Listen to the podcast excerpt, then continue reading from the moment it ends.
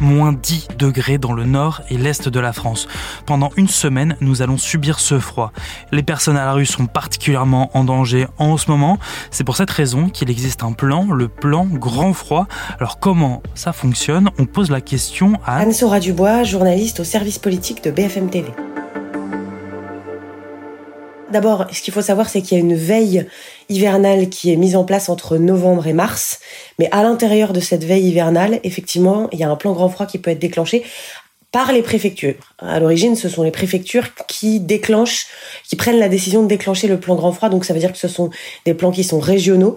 Mais évidemment, tout ça est supervisé très largement par le gouvernement parce qu'il y a un certain nombre de ministères qui sont impliqués dès lors qu'il y a des plans grand froid qui sont déclenchés. Qu'est-ce que ça change quand une préfecture déclenche le plan grand froid? Alors la première euh, conséquence du déclenchement d'un plan grand froid, c'est d'abord tout ce qui concerne la mise à l'abri des personnes sans domicile fixe et le fait de pouvoir accueillir et protéger en quelque sorte, oui, les personnes qui sont fragiles.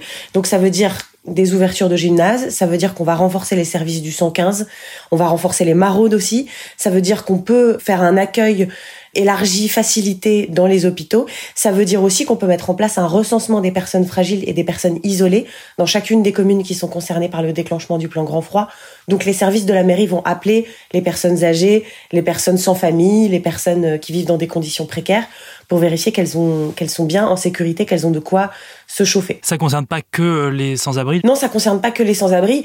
Euh, le plan grand froid, c'est d'abord une vigilance extrême apportée à toutes les personnes qui sont isolées, les personnes âgées, au-delà des, des sans-abri. Après, il y a tout ce qui se met en place en termes de transport, en termes de sécurisation, des choses un peu stratégiques dans la vie du pays, c'est-à-dire les transports, l'électricité, parce que ça peut faire basculer certaines personnes dans la catégorie euh, isolée ou à risque. Donc on va vérifier que le plus essentiel de la nation continue à bien tenir. Concrètement, là, comment est-ce que le gouvernement s'est préparé et euh, aujourd'hui euh, gère cet événement climatique? Alors la semaine dernière, il y avait il y avait des inondations très graves dans le Pas-de-Calais, donc il y avait déjà une veille qui était très forte des ministères concernés. Du coup, au début, ça a pris un petit peu de retard à l'allumage parce que tout le monde était focalisé sur le Pas-de-Calais, mais dès la semaine dernière, l'État se met en lien avec les météorologues de Météo France. Donc là, à ce moment-là, ce sont les services des différents ministères concernés, donc la santé, les solidarités, le logement, l'énergie, l'agriculture, qui se voient ensemble et qui se disent voilà comment on peut se préparer. Question énergie, on vérifie qu'on a bien les stocks d'électricité et qu'on a bien les stocks de gaz. On se souvient que l'année dernière, on avait eu une grosse alerte pendant plusieurs semaines. On se demandait s'il allait pas y avoir des coupures.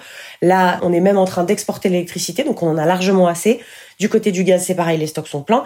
Et puis, côté agriculture, ça, c'est un problème un peu plus au long cours. C'est qu'une vague de froid comme ça, aussi intense, ça veut dire à très court terme prévenir certains agriculteurs de rentrer les bêtes, de couvrir certaines cultures.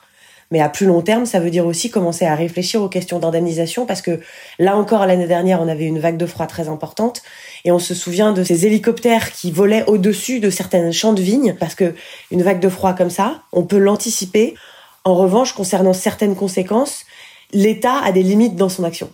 Et s'il fait très froid sur euh, des cultures françaises pendant plusieurs jours en négatif, eh ben, il y a un moment où il y aura que l'indemnisation. Merci d'avoir écouté ce nouvel épisode de la Question Info. Tous les jours, une nouvelle question et de nouvelles réponses. Si cet épisode vous a plu, n'hésitez pas à vous abonner. Nous sommes sur toutes les plateformes d'écoute, sur le site et l'application BFM TV. À bientôt.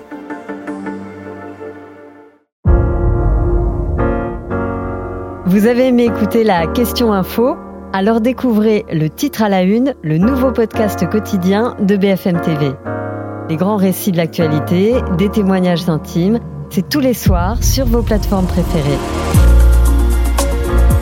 À bientôt!